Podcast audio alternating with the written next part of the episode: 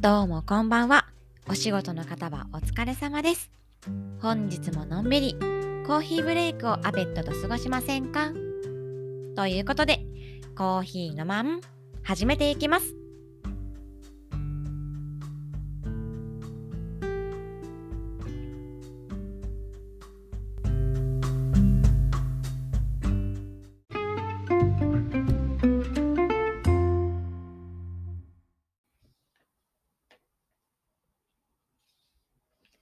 とりあえず、毎回の恒例コーナー、本日のコーヒーをご紹介します。今回ご紹介するのは、コーヒー工房石橋さんの太陽ブレンドです。そう、こちら、福岡県で購入した豆っていうね。そう、たまたま福岡県に行く用事がありまして、本当にたまたま通りかかったコーヒー屋さんで豆を購入したんですけど、そこのマスターさんがすごい気さくな陽気なおじさまで、そう、ガラガラってお店入ったら、お姉ちゃんどれにする？みたいな感じで、すごいグイグイ、グイグイコーヒー売りに来てましたね、あのおじさん。うん。でそこのお店、テイクアウトもやってるお店なんですけど、あ、いや、私豆買いに来たんですって言ったら、え、その年で豆買うなんて粋だねみたいな感じで言われちゃいましたね。そう。食べ先なのに 200g も豆購入しちゃいました。でもああいう人の方が商売上手って言うのかなって思いましたよ。私も一応サービス業で働いてるんですけど、ああいう感じでお客さんにね、ぐいぐい話しかけられるのってちょっと羨ましいなって思いました。関心です。では、ちょっと試しに飲んでみたいと思います。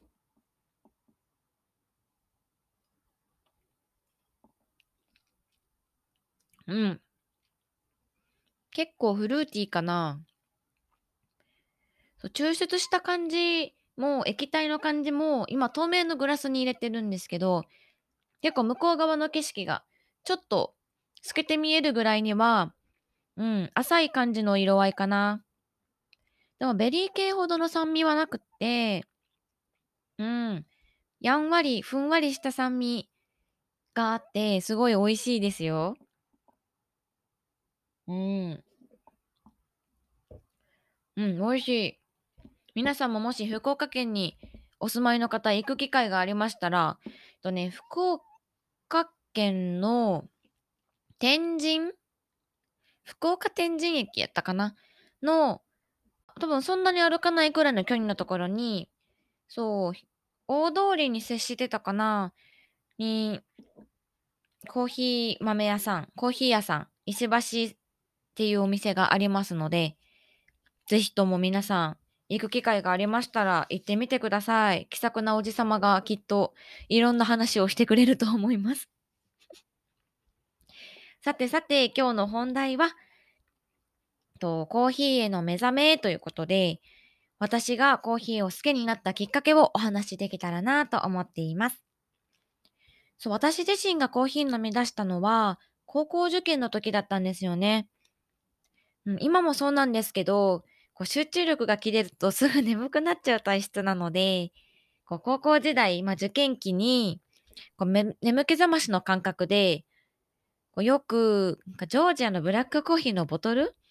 あれがね、あの、そう食堂の自販機に置いてあって、あれをいつも飲んでたような気がします。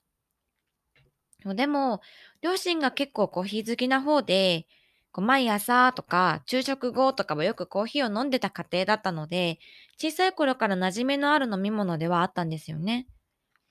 でも本格的に自分自身がコーヒーを飲みたいなと思って飲むようになったのって結構大学時代に入ってからでしたね。で私、大学生の時は部活動にバリバリ入ってて、こう割と忙しい毎日を送ってて、家から学校行ってバイト、家から学校行って部活みたいな、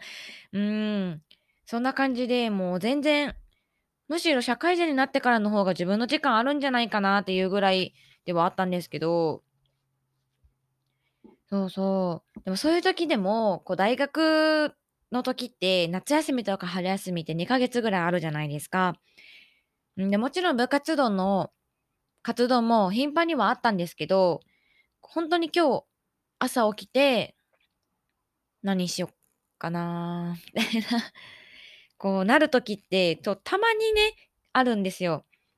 うん。もしね、か聞いてくださってる人で学生さんがいたりとかしたら、共感してくれる方もいらっしゃるかもしれないですけど、そう、そういう時がたまに来て、なんかその時のために、なんか趣味的ななんか没頭できるものが何かないかなって思って、こう模索してた時にコーヒーが趣味って言えたらかっこいいんじゃない？と 思って、ま、そんな安易な気持ちでコーヒーを始めたんですけど、そう思い立ったら吉日、100均とかで、そう今でもそう100均とかでもね、ペーパードリップのセット、ドリッパーとかフィルターとか、そう、あの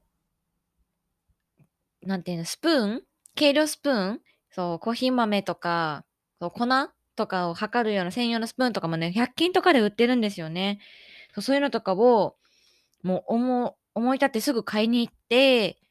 こうティファールで沸かした熱々の沸きたて98度ぐらいのお湯を粉にかけてコーヒーを入れ始めたのが私の最初のコーヒー、そう、コーヒーの抽出でしたね。こう今ではある程度知識がありますけど、あの時のアペットちゃんはね、こう何にも知らなくて、こう何か始めたいと思った時って結構形から入るタイプなので、もう何の前情報も入れずに、もうとりあえずやってみるみたいな勢いで始めてしまうので、この時もね、熱々のお湯入れちゃダメなんだなって知ったのは1、2ヶ月後ぐらいでしたね。そう、でもそっから、こう、家庭用のコーヒーのグラインダーを買ってみたりとか、こう、カルディとかコーヒー豆屋さんとかで豆買ってみたりとか、あと雑貨屋さんとかに行ったな行ったら、こう、可愛いコーヒーカップとかを物色したりとか、こう、ちょっとずつコーヒーが、なんか日常の一部になっていきましたね。うん。でもせっかく時間とお金をかけてきたので、こう何かに活かせたりとか、こう目に見える功績ではないんですけど、なんか形があるものを残したいなと思って、そう、思って、今年じゃないくて、去年の夏ぐらいにコーヒーソムリエの資格を取ったんですよ。まあ、ソムリエって言ってもすごい大層なもので、その本当にもう基礎知識だけしかいらない、もう初心者の人でも取れるようなものなんですけど、私が取ったのが、こう日本安全食料料理協会、通称 JSFCA がやっている資格で、コーヒーの他にも食品関連の資格をいっぱい取り扱ってて、昔、確か紅茶とかワインとか、なんか健康サプリだったかな？なんか、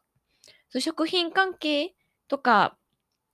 うん、健康関係とかに関する資格とかをいっぱいやってる協会で、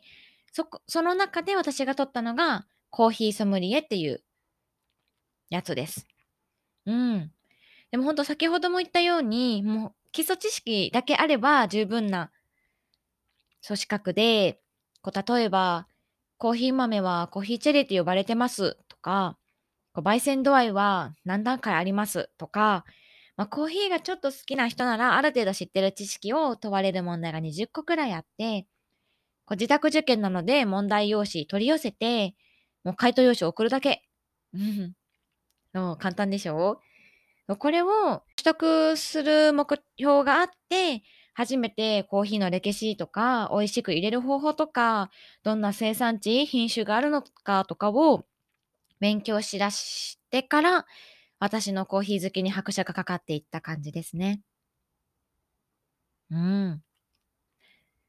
ちょっと淡々とした話が長くなっちゃった気もしますけど、リスナーさんは飽きずに聞いてくださってますでしょうか？大丈夫ですか？ちょっと話を変えると、こう私の好きなコーヒーの品種があるんですけど、種類がね、こうマンデリンって知ってますか？もうコーヒー好きさんだったら絶対知ってる品種ではあると思うんですけど、こうインドネシアのアサンチのもので、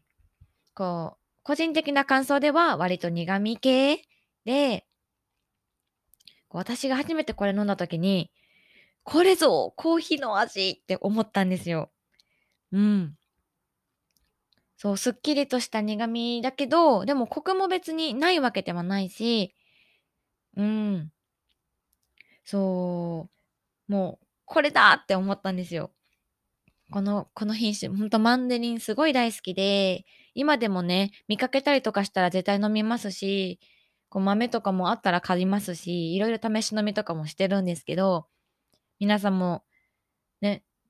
もちろん飲んだことある人もたくさんいらっしゃるとは思いますけど、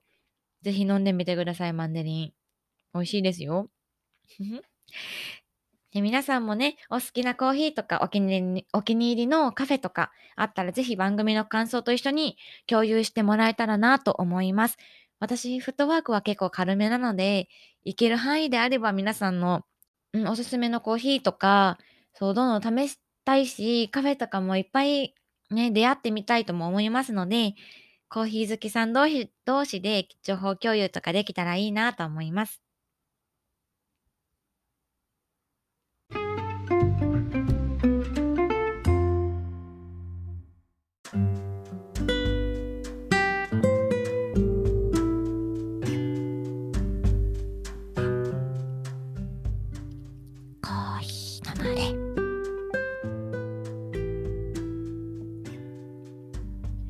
ピソード1に比べて聞きやすい放送にはなってますかね。あんまり編集作業に慣れてなくて、作業に時間がかかるので、できるだけ編集部分を少なくしたくて、今回はちょっと原稿の練習をね、入念にしてきたんですけど、成果は出ているかな。どうでしょうか。出ていると嬉しいですね。はい、番組への感想やメッセージ、あなたのおすすめのコーヒーやコーヒー屋さんについても、Twitter の DM やハッシュタグコーヒー飲むでのコメントでお待ちしておりますので、ぜひコメントお願いします。来週の配信も水曜日18時半からコーヒーのまんのエピソード3、インコがかわよさんすぎるっていう話をしていく予定ですので、ぜひ聞いてください。また来週も一緒にコーヒーのまん。